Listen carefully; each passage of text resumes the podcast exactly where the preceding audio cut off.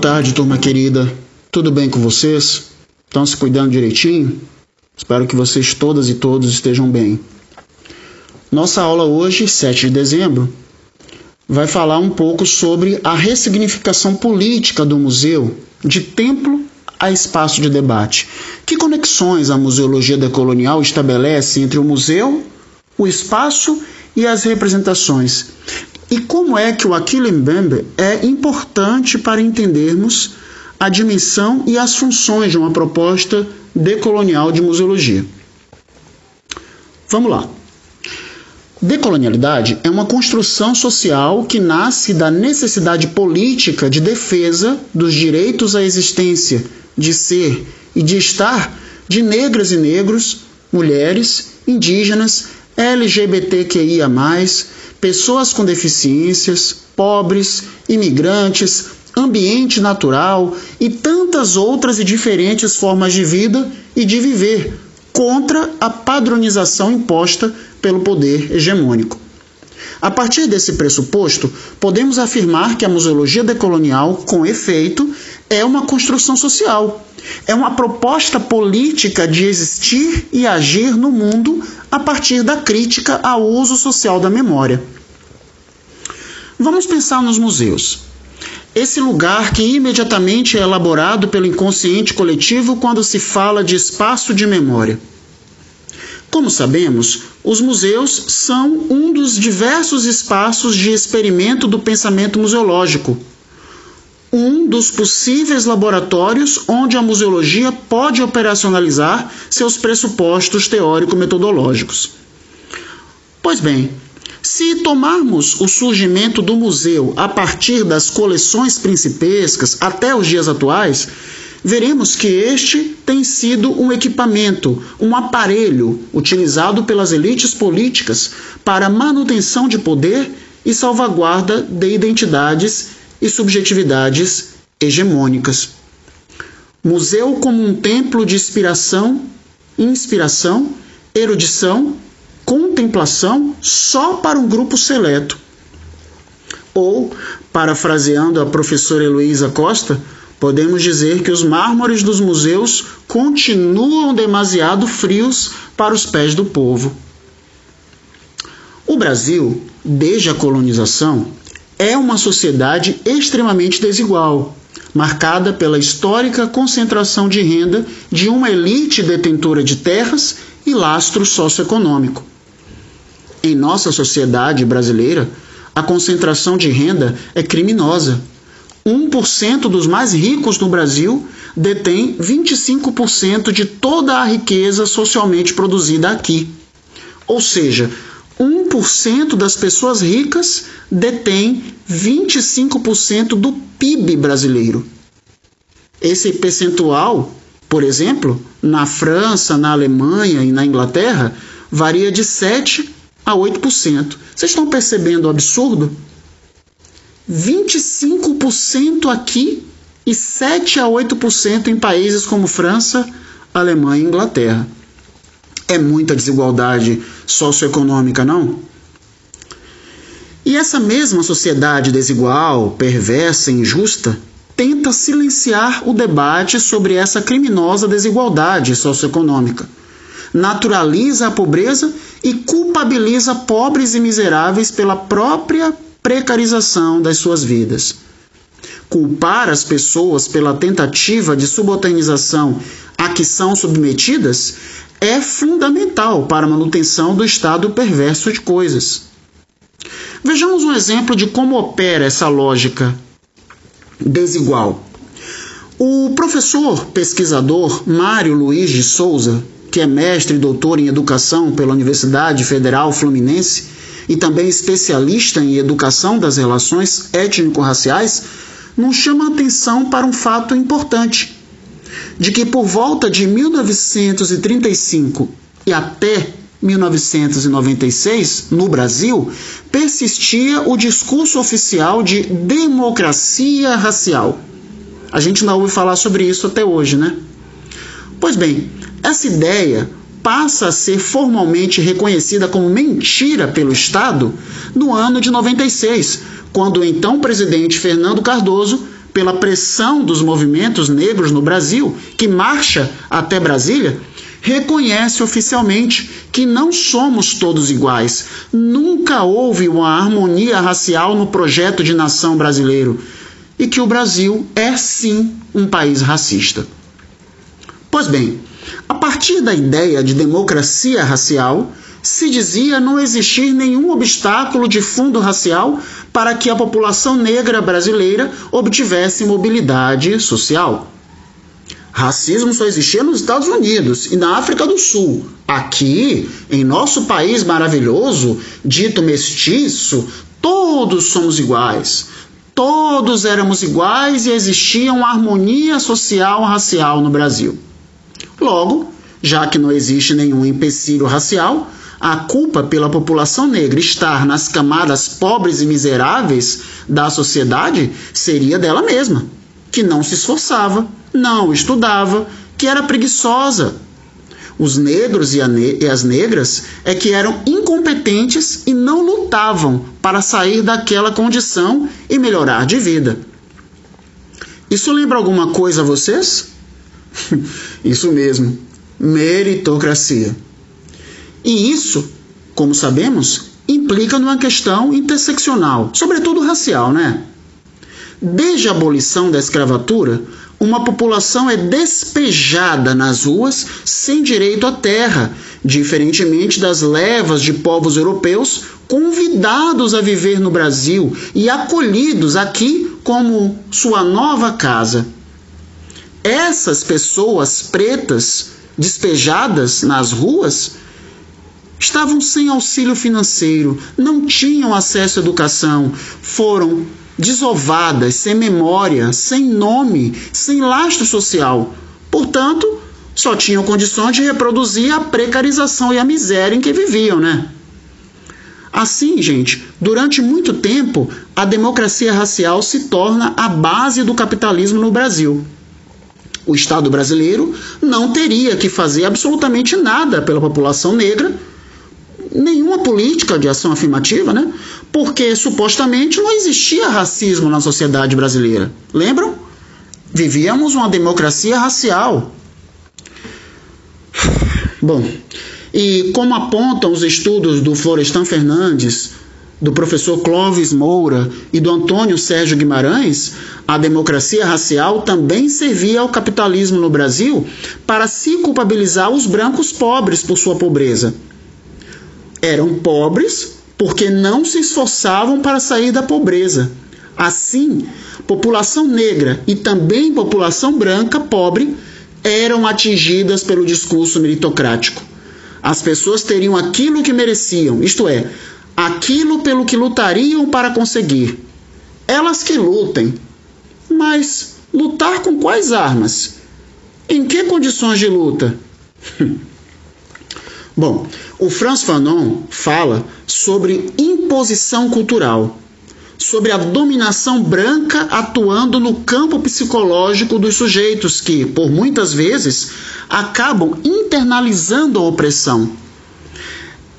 Essa imposição cultural também é uma ferramenta importante de opressão do poder hegemônico.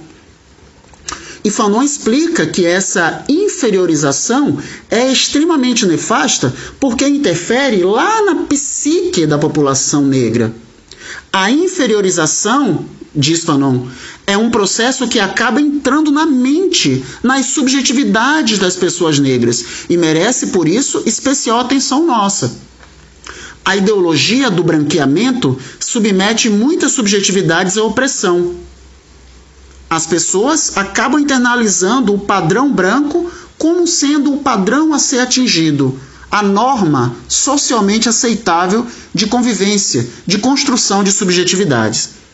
Clóvis Moura também discorre sobre esse assunto e afirma que o estudo do branqueamento é complexo, porque mexe com as emoções das pessoas.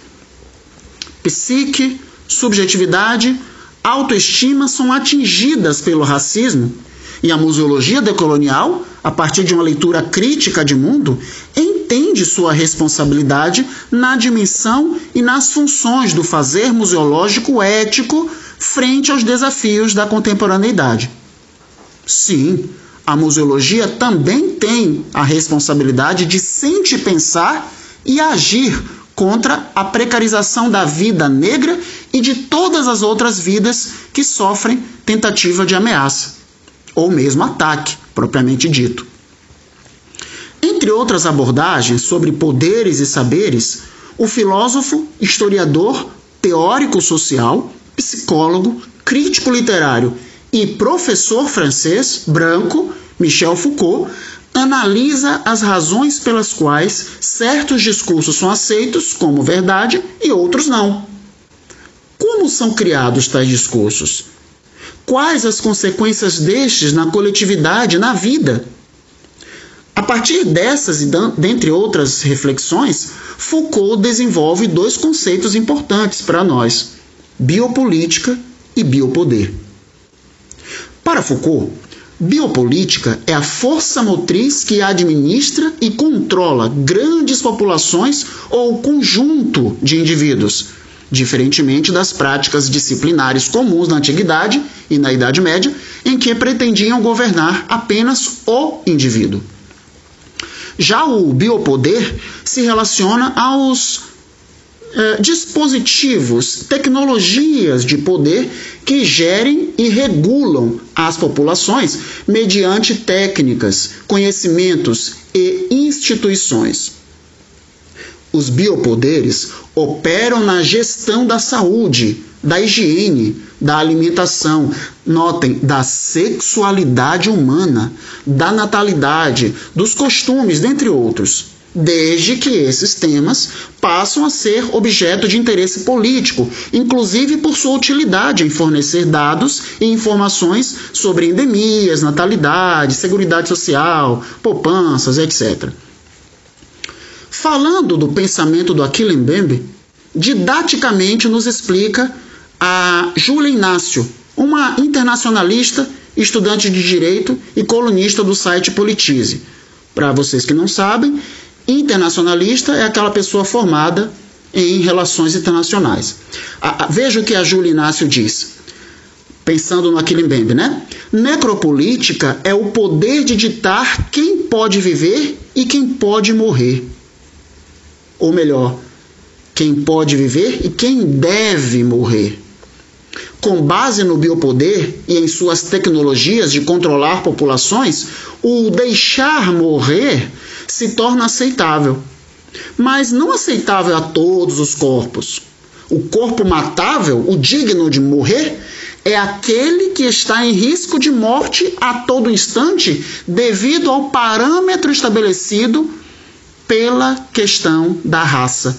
A raça é o definidor primordial daquelas pessoas que são consideradas um corpo matável. O pensamento Foucaultiano será a base para, a epistemologia do pensamento de Achille Mbembe, que é um filósofo, teórico político, historiador e intelectual negro camaronês. Camarões, o país do Achille Mbembe, fica na África Central.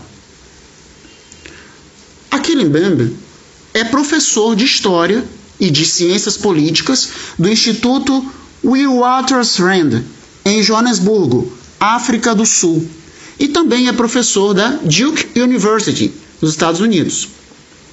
A proposta de Mbembe, com esse conceito, né, é tornar evidente que o mundo contemporâneo existe contendo estruturas que operam de diversas formas para aniquilar alguns grupos. Ele fala, ele fala de necropolítica. Então, essas estruturas operando de diversas formas para aniquilar alguns grupos são formas contemporâneas a serviço do poder da morte e seus respectivos mundos de morte, formas de existência social nas quais vastas populações são submetidas às condições de vida que os conferem o status de mortos-vivos. Os estudos decoloniais nos ajudam a entender que o poder moderno colonial, ou poder hegemônico, como queiram, que opera mecanismos de exploração e predação de corpos, recursos naturais dos seres vivos, também defende a ideia de que existe uma única história, aquela contada pelos heróis e heroínas. Fora isso, tudo seria lenda, folclore. Só haveria uma única memória. Só um grupo teria direito à memória. Uma única memória seria legítima, universal. Só um único conhecimento. Só um cientificismo. Um único local de produção de verdades. Um universal. E o que não correspondesse a isso seria considerado superstições e crendices. Vocês acham que é possível só um local para produzir verdades? Será possível que só um local produza verdades? A reflexão antirracista e decolonial proposta por Achille Mbembe nos oportuniza pensarmos de forma crítica sobre a nossa existência, sobre a vida em sociedade, sobre o tipo de produção de conhecimento o qual, sobre o qual nos empenhamos, sobre a ética do cientificismo que construímos. Há, minha gente, uma museologia que é insurgente, uma museologia decolonial, por ser a favor das diferentes vidas, por existir em favor do direito de performance de todas as diferenças e que, assim como no Museu de Bacurau, do filme lá do diretor Kleber Mendonça Filho, né, disponibiliza e estimula o uso das armas da memória para que os sujeitos e as sujeitas de memória se insurjam se levantem em defesa das suas subjetividades, das suas identidades contra as tentativas de apagamento das suas memórias, contra aquilo que ameaça o seu direito à vida. A museologia que você estuda e acredita é comprometida com a vida? Com a vida de quê? A museologia que você estuda e acredita é comprometida com a vida de quem? Você defende uma museologia que ameaça a quem? Ao que? O professor Aquilimbembe nos ajuda a analisarmos criticamente sobre a museologia que representamos e performamos, se ela é pactuada com a vida ou se ela é sujeita necropolítica. A museologia será mais uma ferramenta do poder hegemônico do sistema mundo moderno colonial a serviço das violências e da morte? Ou será uma tecnologia biófila, eficaz em defesa dos direitos de existir, de narrar, de acessar as memórias no fortalecimento das identidades? Essa também é uma questão de escolha. E toda escolha, como nós sabemos, né, é política. E assim como a memória e o esquecimento também o são. Eu faço essa provocação, convite a reflexão para vocês, porque em tempos de pós-verdades é importante sempre avaliarmos a nossa ética científica, a nossa ética profissional, a nossa ética pessoal, para termos certeza de que estamos de fato trabalhando, existindo, vivendo a favor do poder da memória e não da memória do poder. Por hoje é só, turma.